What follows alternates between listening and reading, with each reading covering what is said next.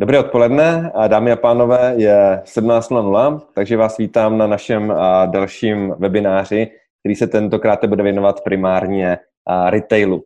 Retail je v aktuální době velmi špatný, řekněme. Minulý, minulý týden zkrachovala Intu, což je vlastně jedna z největších, to není úplně největší síť britských obchodních center, která provozuje tato obchodní centra, takže vidíte, jak opravdu se ten retailový biznis otřásá. A, a samozřejmě jako a, retaileři, obchodníci, kteří jako prodávají v těch obchodních centrech, a nyní hodně řeší to, a jakým způsobem, dejme tomu, a, snížit náklady, a, podat výpovědi, snížit nájemné a, a tak dále. Takže jako proto jsem si dovolil na ten webinář pozvat dva ctěné a velmi vážené hosty, kterým velmi děkuji za to, že se zúčastnili tady tohletoho webináře. A tím prvním je Radim Pařík.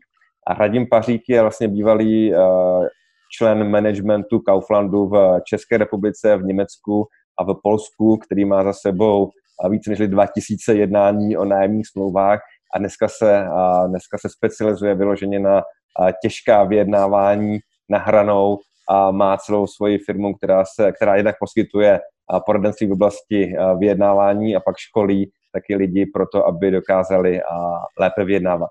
Takže radíme, já vás tady, vítám. Obecně, když jenom velmi krátce e, hrnete, jakých všech jednání o nájmech jste se zúčastnil, řekněme, za posledních 15 let? No za posledních 15 let jsem se zúčastnil, já nechci říkat všech, ale pravděpodobně všech, které se umíme představit. Ať už to bylo my jako v pozici nájemce, v pozici pronajímatele, nejrůznější převody z původně smlouvy o koupi na smlouvy nájemní nakonec, protože mi doktor Jiří Stibor volal v noci a říkal mi, že našli práv, právní vadu a nemůžeme kupovat ten, ten obchod a musíme to vyřešit úplně jinak. Mm-hmm. Přes eh, samozřejmě chtěli patronátní garance pro najímatele eh, a my jsme je i společně právě s Jiřím Stiborem mnohokrát nakonec vypovídali ze smluv, které byly uzavřené dlouho, dlouho před námi. Všechno možné až po leasingové smlouvy, anebo i záruky, které kdysi firmy dávaly, nebo naši předchůdci dávali pro najímatelům, a to v desítkách, desítkách milionů eur. Já si moc dobře vzpomínám, jak jsme přibližně touto dobou, někdy v roce 2010, možná 9, s Jiřím Stiborem, jeho kolegou a ještě mým kolegou Jergem z Německa v Norimberku vyjednávali celou noc právě o velmi náročné a komplikované smlouvě. Když malinka to odbočím, jako doporučujete vyjednávat i v noci, kdy jako obě dvě strany můžou být už jako velmi unavené a už jim to nemyslí? No, tak eh, to záleží, to, to záleží samozřejmě na vaší fyzické a psychické kondici. Eh, mně přijde celkem fajn, když vy, Roberte, jako protistrana jste už unavený a nemyslím vám to. A když vy jste unavený, jako doporučujete radši jako si jít vlehnout a říct, hele, jako doděláme to zítra? Um, myslím si, že pokud se dostanete do toho vyjednávacího rauše, mm-hmm. když uh, vám tam běží, a vyjednávání, myslím, jsme uvědomit jednu věc, vyjednávání je úplně iracionální činnost, která nemá s logikou, s paragrafy, Eh, s, mm, a, a s argumenty nic společného. Vždycky je, to, eh, je tam hodně emocí, vy jste ve vyjednávacím rauši a když ho máte, tak ta mhm. únava se dostavuje výrazně, výrazně později. OK, dobrá. Pojďme k aktuálním problémům. Řekněme, že jako firma má nějakých 10 proden po České republice, řekněme, že to je u nějakých jako pěti různých pronajímatelů, teďka se vyhodnotila, že potřebuje některé z nich uzavřít a u některých se tak jako není úplně jistá, protože jako možná, že se ty prodeje zase zvednou, ale nikdo z nás jako neví. A jak říkám, potřebuje to buď to jako u něčeho snížit to nájemné a u něčeho jako úplně jako ty smlouvy vypovědět. Když, jak jsme si právě řekli, tak jako je to takřka nemožné. Jaký byste doporučoval pro tyhle ty uh, řetězce přístup? Uh, no, no to je, zaprvé pokud na to přišli teď, tak se mi to zdá lehce pozdě a nejsem si jistý, že to jsou skutečně lidé na svém místě. Vycházím z toho, že valná většina nájemců včas někdy hned na začátku právě té covid krize zavolali těm svým pronajímatelům a začali, za, začali jednat skutečně napřímo, začali jim říkat, já potřebuju tohle, co potřebuješ ty, protože bez téhle té komunikace by to nešlo. Uh, vyjednávání je vždycky o reciprocitě. To znamená, my nemůžeme něco požadovat, aniž bychom něco dávali. A na jedné straně chápu situaci nájemců, kteří v době ekonomického boomu podepisovali uh, velmi složité nájemní smlouvy. Závorka ještě doporučuju, prosím vás, i do budoucna. Nikdy nešetřete na dobrém advokátovi. Nikdy.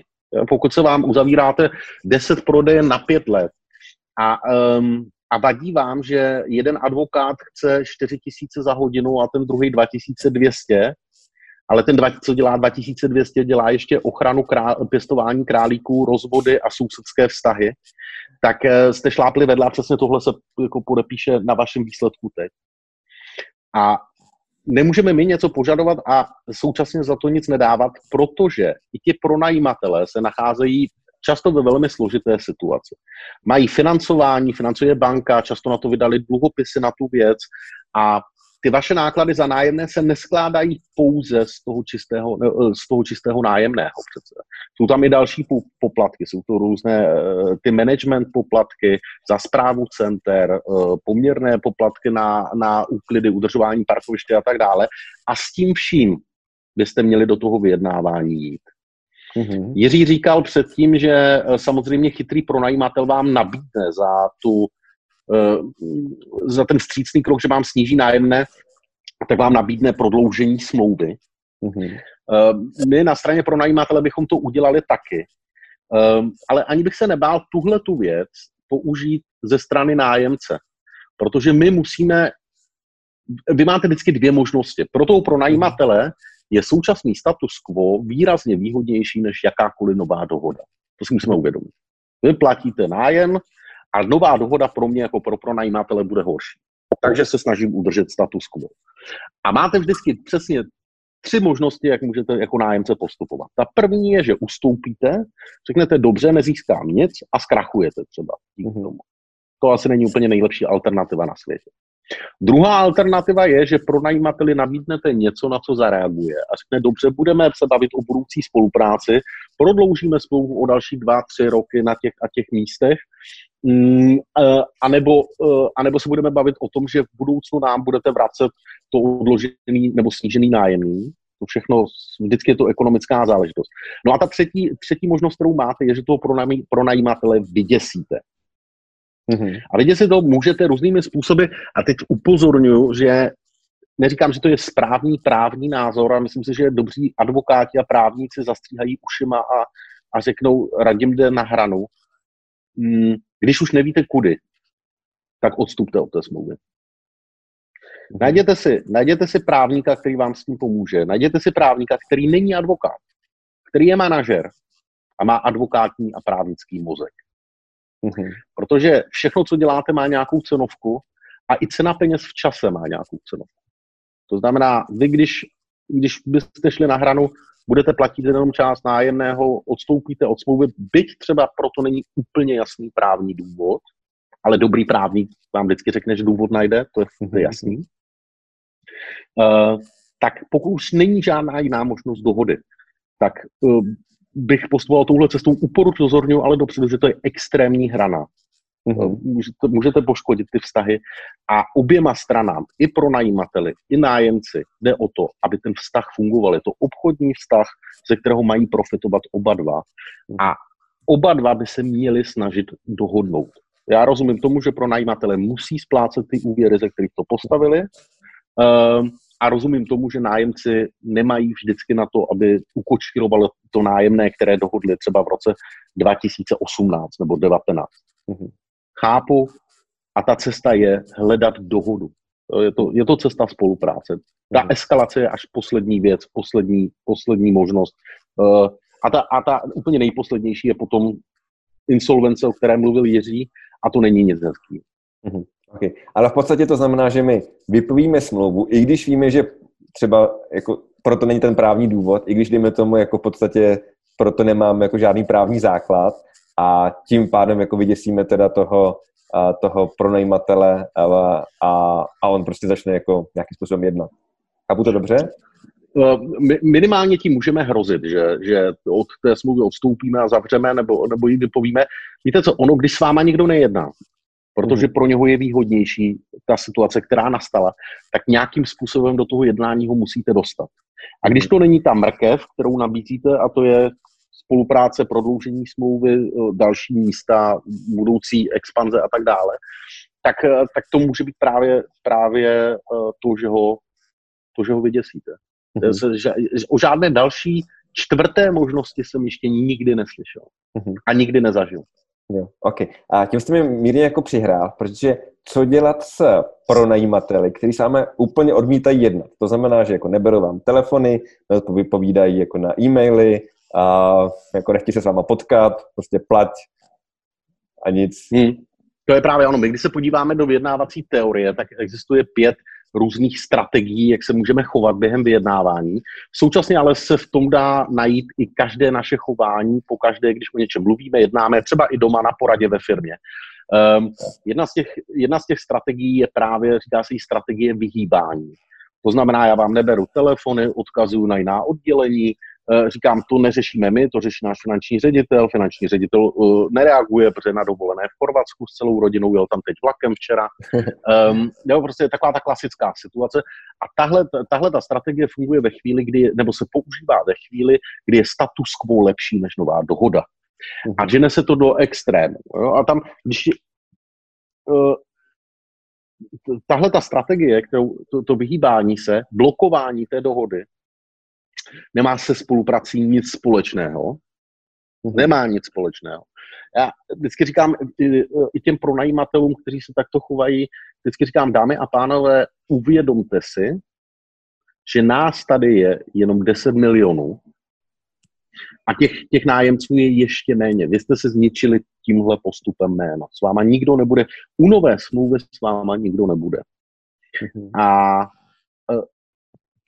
v tomhle případě, když ta dohoda není možná, vleče se to, uh, doporučuji použít jakýkoliv prostředek ještě na hraně práva, mm-hmm. tak, aby s váma museli začít jednat.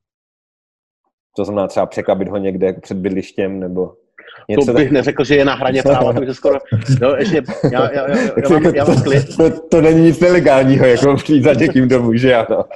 Ne, já, já jsem viděl lecos ve svém životě. Já mám jednoho, jednoho klienta, Eh, to je, to, to, to je Rus, eh, jmenuje se Sergej a dlouho, dlouho jsem musel vysvětlovat, že Praha není Moskva, protože on, on mi jednou říkal, že t, jako v Moskvě by si tu schůzku vynutili násilím. Mm-hmm. Že třeba by mu nějak odvezli manželku a on by tam musel přijít nebo tak. Já jsem říkal, to u nás tak úplně nefunguje. um, volil bych o něco mírnější cestu, než někoho přepadat před vchodem domu. Mm-hmm. Nebo nějakou inteligentnější. Jo. A jak teda ještě vynutit tu schůzku? Máte nějaký... No, no minimálně, minimálně tak, že váš ostrý uh, manažerský právník, který mm-hmm. rozumí e- i ekonomice, to je strašně důležitý totiž, mm-hmm. uh, právě v těchto vztazích, uh, je vyzve k jednání, protože jinak do té a té doby uh, odstupujete od smlouvy a vystěhováváte a, uh, a tak dále. Musí, musíte je vytáhnout z toho, z toho pohodlí. Mm-hmm. OK, OK. Dobrý. A obecně, jak jako, že vzhledem k tomu, že nájemci jsou teďka, řekněme, ve slabším postavení než ti pro najímatele a nemají jako takovou tu páku vyjednávací na ty obchodní centra, respektive na ty jejich provozovatele. Jak vlastně jako vyjednávat jako v situaci, kdy jako nemáme tu páku na tu protistranu? Jsme jako no, tam se, my máme dvě možnosti. Ta první je, o které jsme mluvili, že se vůbec nechtějí potkat, nechtějí vyjednávat. Uh, a potom je druhá možnost, že chtějí vyjednávat a setkají se s váma. Chtějí se bavit. Mm-hmm. Ve chvíli, kdy s vámi sedí u vyjednávacího stolu, tak nemáte menší, jako nájemce, nemáte menší vyjednávací sílu a moc. Pokud s váma někdo sedí u vyjednávacího stolu, tak vás taky potřebuje. Mm-hmm. Musíme uvědomit. Taky potřebuje. A během toho vyjednávání rozdáváte vyjednávací karty znovu. Mm-hmm. Dokud s váma někdo sedí u stolu a neodešel, tak máte, tak máte dobrou šanci se dohodnout, protože vás potřebuje. Vy taky, Roberte, byste neseděl s nikým u vyjednávacího stolu, s kým mm-hmm. se nepotřebujete dohodnout. Ano. Takže opuste tuhle tu myšlenku. Já jsem měl geniálního kolegu, jeden z nejlepších vyjednavačů vůbec, um, co jsem viděl, jmenoval se Rainer. Rainer se staral o pronájmy a on razil velice, velice kompetitivní vyjednávací taktiku a, a to jeho moto bylo, když protistrana, když pronajímatel, pozor, pronajímatel mhm. jede se mnou vyjednávat a sedá do auta, tak už v té chvíli musí mít ve svém spodním prádle hnědý flek. Mm-hmm. To byla jeho vždycky strategie, že on je vyděsil nejdřív. A jinými slovy, vy jako nájemci máte přesně takovou vyjednávací sílu v tom vyjednávání, jakou vy si řeknete, že máte ve své hlavě. Nemůžete mm-hmm. nastupovat do boxerského ringu s tím, s tou představou, že nemůžete nikdy vyhrát. Mm-hmm. To nemůžete Jasně. vyhrát. Ani tam nechoďte. OK. A někteří ti pronajímatele, dejme tomu, mají vyjednávací taktiku ve stylu, tak buď to se teďka nějak domluvíme, anebo tu společnost necháme zkrachovat a vy prostě stejně ty peníze z nás nedostanete. Co si myslíte o tady tomhle přístupu? A že to říká kdo? Nájemci nebo pronajímatele?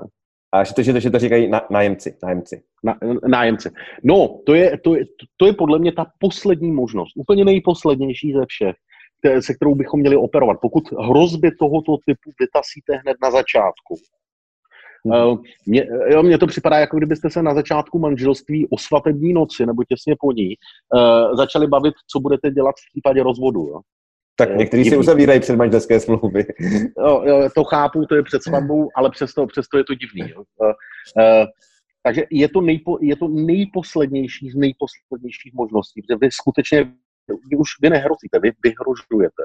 Mm-hmm. A my ve vyjednávání, zase když jsme udělali výlet do vyjednávací teorie, tak uh, vyhrožování je, je uh, důkaz beznaděje. Mm-hmm. A když někdo začne během vyjednávání vyhrožovat, tak vás potřebuje. Mm-hmm. Když vyhrožuje dvakrát během vyjednávání, tak vás potřebuje na 100%, aby se s váma dohodl. Mm-hmm. Vždycky si hlídejte tyhle ty signály závislosti, to znamená, že někoho skutečně potřebujete během vyjednávání, protože oslabujete svoji pozici. To nejposlednější věc, kterou byste mohli udělat. A když už to řeknete, tak musíte být připraveni to dotáhnout do konce. Mhm. Jo, jo. Uh, mám podobný případ, kdy uh, vlastním jednu doménu a jeden velký známý koncern má ochrannou známku podobného znění, ale řekněme jako jedno slovíčko je tam trošičku jiné. A, a samozřejmě jako oni mi furt posílali nějaký předželobní výzvy jako k tomu, a tím tu doménu převedu. A moji advokáti mi jenom řekli, hele, ani se jim neozývej. A oni furt posílali předželobní výzvy a my jsme se jim neozvali. A už jsou to tři roky a ještě nepodali jako vůbec nic k soudu, takže my víme, jako, že jako, a, prostě na to nemají nárok. No úplně přesně. A, a, a navíc jako teďka, kdyby cokoliv jako po nás jako chtěli, tak jako my si řekneme, ty a zase jako tady ně, ně, něčím vyhrožovali a stejně to potom nikdy neudělali. Hmm. A někteří ti a, nájemci, ale chtějí, dejme tomu zanechat, nebo si chtějí uchovat dobré vztahy s těmi pronajímateli. Myslíte si, jako, že ten vztah je vyložený o nějakých jako dobrých, a, dobrých vztazích, nebo jak, jak vyjednávat a zároveň, pokud to vůbec jako jde, mít stále jako dobrý vztah s tím pronajímatelem. Hmm.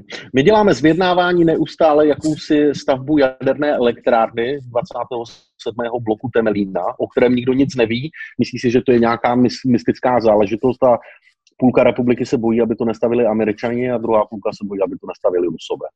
Mm-hmm. Tohle to vyjednávání není. Vyjednávání je relativně jednoduchá věc, když pochopíme principy a vyjednávat se dá jenom na základě toho, že budujete vztah. Pokud tlačíte protistranu do kouta, nebudujete ten vztah a není tam určitá reciprocita, tak to není vyjednávání, tak je to vydírání. To je mhm. úplně jiná dimenze, která do toho biznesu by patřit neměla. Na druhou stranu, tvorba vztahu je velice, bych řekl, bolestná cesta, Eh, kde obě strany musí pracovat s nějakými eh, i bolestmi ústupky. Je to bolestná cesta k dohodě nebo k nedohodě. Mm-hmm. Oproti běžnému životu v tom není žádný rozdíl. Když si, Roberte, vzpomenete sám na sebe, třeba na období pozdní puberty, tak jste vždycky vzpomínal radši na partnerku, kterou jste delší dobu získával, než na mhm. tu, která vám v baru hned řekla ano. Mm-hmm. No, většinou s tou už jste se pak vidět nechtěl. A stejně tak je to v těch obchodních vztazích. Jo? Něco delší budování toho vztahu, a práce na něm s obou stran potom vede k výrazně lepším výsledkům a k výrazně větší šanci na to, že se dohodnete. Mm-hmm. OK. Dobrý. A Česko je teďka ve trošičku jiné situaci než západní svět, kdy přece jenom v tom západním světě jak obsazenost těch nájemních center klesá a dokonce klesá jako i, za, i ta cena za metr čtvereční. Dá se tam ten argument použít při vyjednávání, kdy jako v Česku díky konjunktuře to bylo jako úplně jinak, že naopak jako lidi chodili do, do těch nákupních center více a více, takže jako ty ceny a obsazenost tam rostly. Dá se použít tento argument, pokud chcete, a samozřejmě budete extrémně neúspěšný.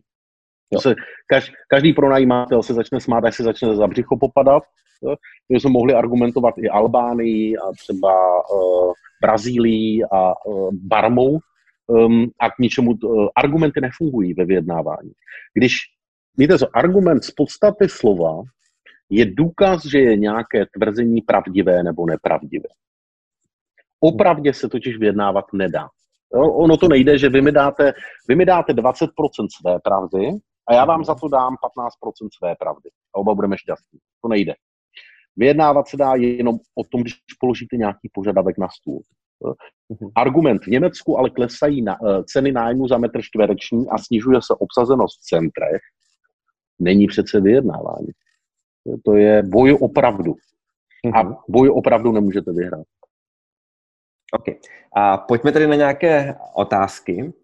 Někdo se anonymně ptá. Pakliže má nájemce síť prodejen v obchodních centrech, jeho vyjednávací pozice je lepší než u nájemce, který má jednu, dvě prodejny. Máte rady pro nájemce, jak vyjednávat s pronajímatelem, pokud mám jenom jednu prodejnu? No asi úplně stejně. Ono totiž uh, nikdo vám nebrání v tom, abyste se cítil během vyjednávání, nebo před i během vyjednávání, uh, tak jako kdybyste měl 200 prodejen ve všech nákupních centrech po celé republice. Mm-hmm. Já tyhle ty věci rád přirovnávám ke sportu. Velmi často se stává, že lidi nastupují na nějaký sportovní výkon, jsou tam nějaká ESA velká, slavná, um, a, a, a když by si ti sportovci u toho řekli, toho nemůžeme nikdy porazit, protože to je ten Goliáš, uh, tak, tak by vlastně nikdo neporazil ty hvězdy, které nakonec stejně odcházejí jednou a prohrály. A stejně tak je to v těch centrech. Pracujte sami se sebou tak, že máte velkou vyjednávací sílu. Vy tomu musíte nejdřív věřit. Neznamená to, že jste arrogantní. Neznamená to, že budete vyhrožovat a že budete ukazovat svaly. Že vezmete svého kámoše Sergeje, který jim to vysvětlí tam u stolu. Uh, ale znamená to, že vy se nastavíte tak, že můžete vyhrát. Uh-huh. A proto se zasadíte. Já bych k tomu ještě řekl, že uh, já velmi často říkám, že neexistuje kompromis a ona to je pravda. Kompromis je nesmysl. A win-win je jedna, jeden z největších umylů světa. Když vy jdete do vyjednávání s tím, že se budete snažit vymyslet win-win řešení pro protistranu, tak vy už před vyjednáváním s protistranou vyjednáváte sami se sebou o tom, co bude ten nejlepší výsledek pro ty ostatní. Mm-hmm. A snižujete svoji vyjednávací sílu. Snažte se zastupovat svoje zájmy, nepřemýšlejte nad tím, co je nejlepší pro protistranu, stanovujte si reálné cíle, nemůžete chtít prostě že jo, snížit nájem, dostat slevu 358%, to nejde. Stanovujte si reálné cíle a pracujte s tím, abyste vytvořili dohodu, abyste vytvořili prostor pro dohodu. Mhm. Dobrý. A někdo do, do další se anonymně ptá. Pronajímateli jsem napsal e-mail i hned po uzavření prodejen vládou. Můj zájem je získat alespoň krátkodobou slevu, například na druhé pololetí tohoto roku. Není tady žádná otázka, takže jako asi dotyčný má na mysli uh, získat slevu. Jestli se toho dá nějakým způsobem podle vás dostat. Myslím si, že se dá vyjednávat a možná by to byla uh, otázka právě na Jiřího třeba, uh, jaký by byl pohled právní na to, že bych já snížil jednostranně jako nájemce nájemné o přiměřenou sumu, řekněme o 15%, Mm-hmm. Uh, a tím se snažil dostat toho, tu protistranu k vyjednávacímu stolu, aby jsme se o tom mohli začít bavit. Mm-hmm. Jiří, pokud tam ještě jste? No, samozřejmě, tady eh, poslouchám se zaujetím že eh, radím, to je vždycky koncert. Eh, no, co se týče té slevy jednostranné, tak samozřejmě někteří nájemci uplatňují 100% jednostrannou slevu a napíšou pronajímatelům, teď nemůžu platit nic.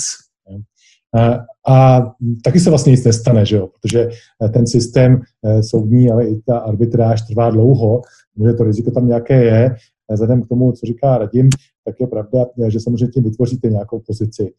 Co se ale týče možná tady té otázky, tam je ta sleva, možná, že jako ten, ten kdo klade tu otázku, nezachytil právě tu možnost teď snížení toho nájmu na základě dohody a tu podporu toho státu, protože to si myslím, že většina pronajímatelů na to slyší, dokonce někteří velký hráči to posílají paušálně všem svým nájemcům, pokud teda plní smlouvu do té doby, pokud samozřejmě nikdy neplatili nájem nebo platili jako špatně, jak to nedostanou tu nabídku. A, takže, takže tam bych viděl jakoby tu variantu, eh, tuhle tu variantu spíš se snažit s tím eh, pronajímatelem eh, jako dohodnout a tam by ta slova byla poměrně významná za podpory státu. Tak. Mm-hmm. OK, děkuji vám. Mm-hmm. A je to, je to tak zodpovězeno, radíme, nebo ještě tam jste tam něco chtěli? Já, já, já, jsem, já, jsem, já jsem jenom chtěl vědět, jestli tady třeba nenabádám k trestnému činu, nebo tak. Eh, protože, protože musím říct, že právě eh, doktor Jiří Cibor mi několikrát v mém profesním životě eh, zachránil kůži a krk, abych nepodepsal něco, co, kde um, bych se necítil úplně komfortně mezi těmi velkými uh, spoluvězni. Mhm. Takže um, kdy, mě, kdy mě upozornil na rizika. Takže jsem rád, že jsem nenabádal k trestnému činu a zkuste to. OK, dobrý. A Lukáš Ul se ptá, jak mohu budovat vztah pro vyjednávání a zároveň razit strategii, aby protistrana měla před jednáním hnědý flek v kalhotech? Jak může Těžko. backfire... Jak to, Těžko, to může ale... backfireovat? Jo, jo. Lukáši, jde to, jde to těžko, ale jde to. Eh, existují různé pohledy na, na to, jakým způsobem máme vyjednávat. Eh, já, jak jsem mluvil o těch pěti různých strategiích, tak ta jedna strategie, ta, ta je, a vždycky se lidi tak chovají, můžete je identifikovat podle toho, když se to naučíte velice rychle. Um, ta jedna strategie je, že ty lidé ustoupí, vyklidí pole uh, a v podstatě nic nepožadují. Oproti tomu na druhé straně toho grafu leží takzvaná kompetitivní strategie. To znamená, vy požadujete v jasných termínech, máte více požadavků a zvyšujete tu hladinu stresu. Tohle právě vede k těm hnědým flekům. Těm hnědým flekům. Má to jeden háček drobný, kdy nesmíte v té kompetitivní strategii se trvávat příliš dlouho, protože byste poškodili vztah. To znamená, vydáte 3, 4, 5, 8, 9 požadavků v jedné větě to může být například, my, ehm, eh, my bychom, my bychom eh, po vás chtěli, abyste nám snížili do, od příští středy o 20% nájemné, včetně management fee za nula, a aby jsme tuto dohodu podepsali hned příští týden v pondělí v 19 hodin, abychom pak mohli informovat vaším prostřednictvím financující bank. Dal jsem šest požadavků do jedné věty. O čem teď chcete vyjednávat? Jo? No a vyšroubujete ten stres nahoru, v jednu chvíli, v jednu chvíli, ale musíte přejít do takzvané kooperativní strategie. Protože to okno příležitosti k dohodě, a to určitě všichni slyšeli, taky to window of opportunity, jo? To, mm-hmm. každý to skloňuje, nikdo neví, co to je, uh, se vám otevře takhle, jo? 21, 22, 23 a zavře se zase. To, když propásnete tak velice složitě hledáte dohodu. Znamená, vy sice dáte požadavky, vytvoříte ten, ten hnědý flag, jak říkal můj kolega Rainer, a velmi rychle jdete do reciprocity a reagujete na něco, co protistrana potřebuje a co jí můžete dát. To znamená, zmenšujete potom ten prostor a jdete do spolupráce.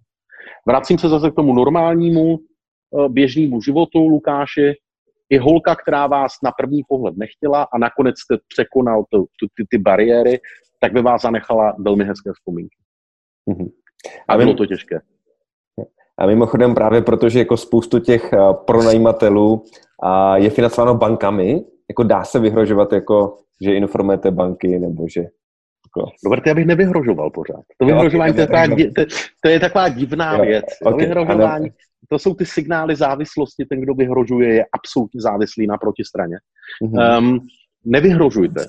Mm, eh, jedna z taktik eh, je, že vy eh, říkáte hrozby. Já dám jeden příklad. Když je, když je únosce v budově a kolem na střechách jsou odstřelovači a zavolá mu vyjednavač, tak mu nikdy neřekne, ti kluci na střechách tě zastřelí. Nikdy v životě. Mm-hmm. Nikdy, protože vyeskaluje ten stres a ten, ten uh, únos se dokonce samozřejmě z toho bude vidět toho vyjednávače. Když mu ale řekne, mimochodem, už se spodíval z okna, a on vykoukne a uvidí tam ty kluky s těma, s těma červenýma světýlkama, jak, jak na něho míří. Ten člověk si začne malovat svoje vlastní, mnohem peklovatější peklo, než dokážeme vytvořit my. Mm-hmm. Vyhrožováním nemalujete peklo. Jo? Nechte ty lidi namalovat si vlastní peklo. To znamená spíše říct si, jako vezměte si, co by se stalo, kdyby se banka dozvěděla o tom, že vám tady neplatí nájemci. No, uh, ani ne, ale například uh, jsou, vždycky jsou dvě varianty. Ta první, je, ta první je, že my se dohodneme a snížíme ty celkové náklady za ten nájem. Pozor, není to jenom čistě o nájemný vždycky, upozorňuju. Často ten pronajímatel nemůže uhnout z toho nájemného, protože tam má další jiné smluvní vztahy, ale může snížit jiné náklady a o tom se můžete bavit. Hmm. Um, to, tak to je jedna varianta. A druhá varianta je, že uh, zkuste se zamyslet nad tím, co začne dělat vaše banka, že vám tady hromadně začnou vypovídat nájemní smlouvy nájemci mm-hmm. za přizvukováním uh, české televize. Mm-hmm. Jo. Jo, česká televize vždycky brání ty slabší, že jo, to bude fajn.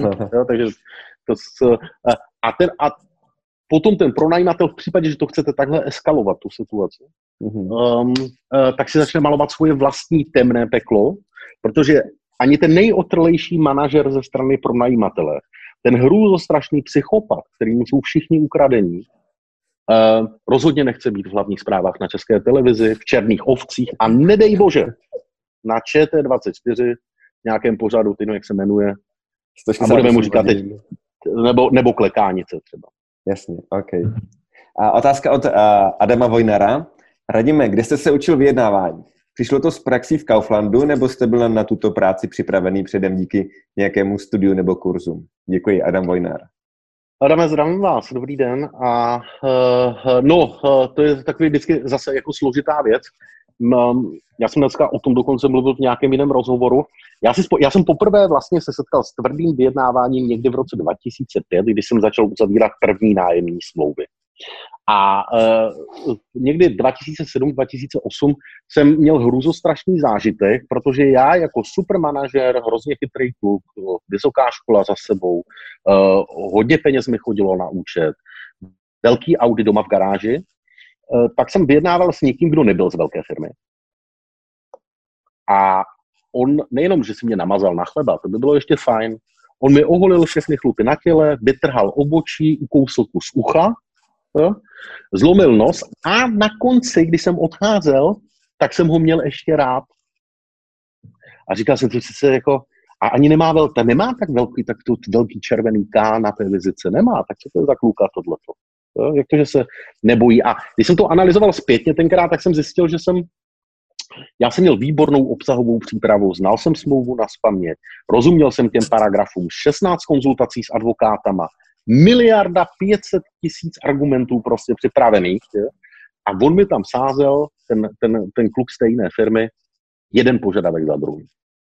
Na moje argumenty vůbec nereagoval. Na ty chytré otázky, proč, proč tohle to děláte a tak na to úplně to ignoroval a neustále mě vedl k tomu, co on chce. A když mi dal 27. požadavek, já jsem vůbec netušil, o čem vyjednávám.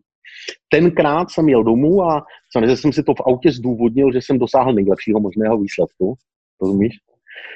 Um, takhle jsem to prodal i interně, ale věděl jsem, že to byl fakt průšvih, dneska to můžu říct nahlas.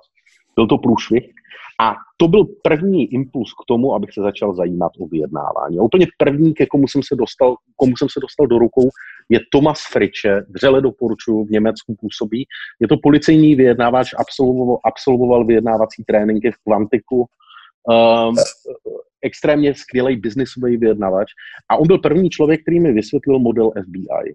To byl úplně ten první krok, uh, jak se dělí role, kdo vyjednává. A když by si Jiří vzpomněl potom, když my jsme spolu řešili ty, ty, ty velké projekty 2008 až já nevím 2013 nebo co, um, tak my jsme se toho modelu vždycky drželi. My jsme vždycky jeli ve třech, maximálně ve čtyřech na to vyjednávání. Měli jsme rozdělené role, kdo co bude říkat. Jo? Jeden to vyjednávání vedl, druhý hlídal, jak, kdy se bude uzavírat dohoda. Dopředu jsme vyladili strategii a taktiku. Uh, Jiří byl výborný vyhazovač kotvy před vyjednáváním. Poslal zdrcující dopis s miliardou požadavků proti straně uh, a tak dále a tak dále. A vždycky jsme postupovali podle toho modelu, ať vědomě nebo nevědomě. A takže to bylo to první, první setkání, byl Tomas Friček, který mě do tohohle nasměřoval.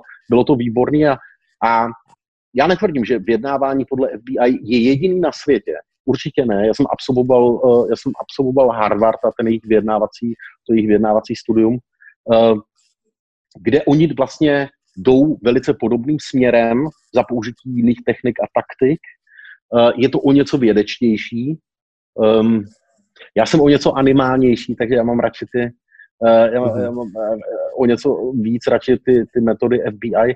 V každém případě, uh, v každém případě, když vyjednáváte, když vyjednáváte o svůj biznis, o peníze, o miliony, o sta tisíce, o, o svou mzdu, nebo dokonce o budoucí, bu, vaši budoucí ex-manželku,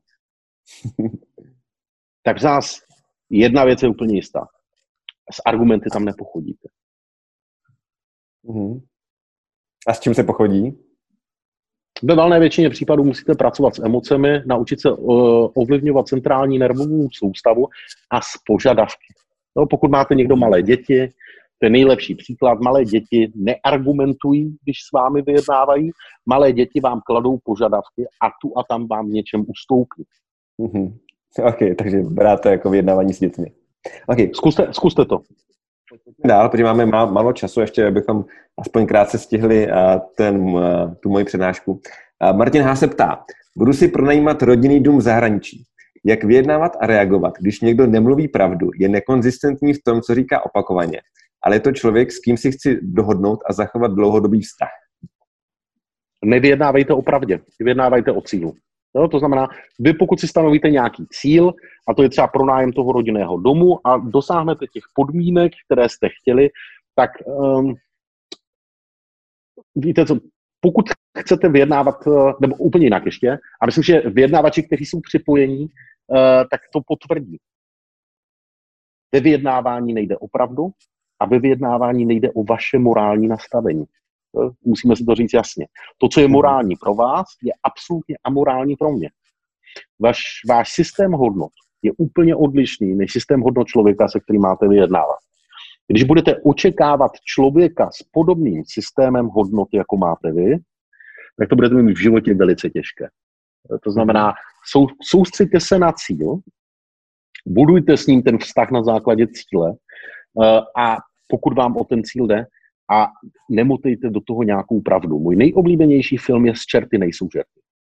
Mhm. Všem doporučuju, koukám na to několikrát měsíčně. Tam jsou všechny světové a lidské pravdy. A krásná scéna je, když tam je ten kníže, je tam ten zatknutý chlapec, je tam Adélka zamilovaná a říká knížeti, tatínku přece nejdřív zjistíš, na čí straně je pravda. No a ten rádce se nakloní k tomu otci a říká, vaše jasnost je pravda. Jaká pravda? OK. Díky. A poslední otázka z publika. A Lenka Zbořilová se ptá, jak na majitele prostor, jehož motivací nejsou peníze, nemá závazky u bank a tak dále? No, eh, teď asi úplně, asi jsem neporozuměl otázce. OK, to znamená, že dejme tomu, uh, jsou, jako pokud někoho motivují peníze, tak já mu dokážu říct, dejme tomu, uh, zaplatím více, nebo vy mi zaplatíte méně a, a tak dále. Ale dejme tomu jako někdo, a teďka je otázka, ano, jedná se o maj, majitel prostor, takže to, bavíme se o nějakým nájmu.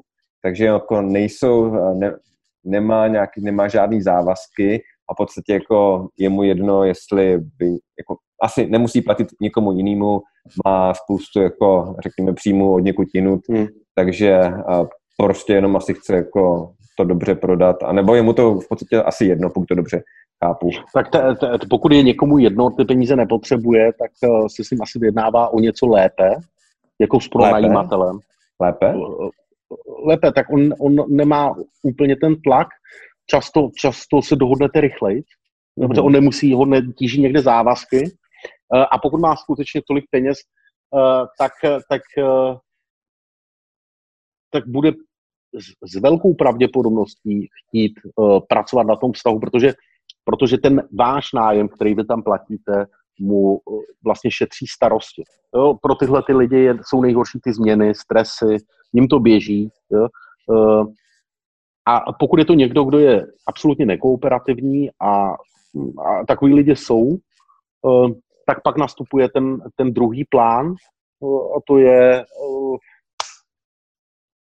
plaťte mu jedno euro měsíčně a uvidíte, jestli mu fakt nezáleží na penězích. OK. Tak jenom asi Pavel Vaněk to doplnil jakoby pěkně, že v podstatě argumentovat tím, nebo říci mu, že nebude mít starosti s novým nájemcem, že tam bude mít stále hezký obchod a tak dále. A OK, a úplně opravdu poslední otázka. A mluváme si, nemáme čas a, a tuhle bych dokázal zodpovědět i já sám, ale tak, tak Roberte, tak vy zodpovězte. ok, já, já řeknu svůj vlastní názor, a, a, ale vy mě klidně můžete opravit. Lukáš Ul se ptá, jestli má smysl vyjednávat po e-mailu. Já říkám, že jako na prostý většině případů ani omylem. Vřele nedoporučuju. Vřele nedoporučuju. Um, vyjednávání písemně, to je, to, je, to, je, to je takový turecký bazár. Vy tam nepřenášíte tu emoci, složitě to ovlivňujete. Um, vyjednávání písemně je ne, jako nedoporučuju to vůbec. Jsou, neumím si představit situaci, kde by to nešlo jinak. Hmm. Jako, párkrát jsem si zažil vyjednávání po chatu, to se ještě jako dá, protože je tam, řekněme, nějaká jako interaktivní komunikace, ale jako po e-mailu nebo dopisu, jako to jako není žádné vyjednávání. Hmm. Okay. A Nedoporučuju. Poslední otázka ode mě. Kdy budete zase dělat vaše kurzy pro veřejnost?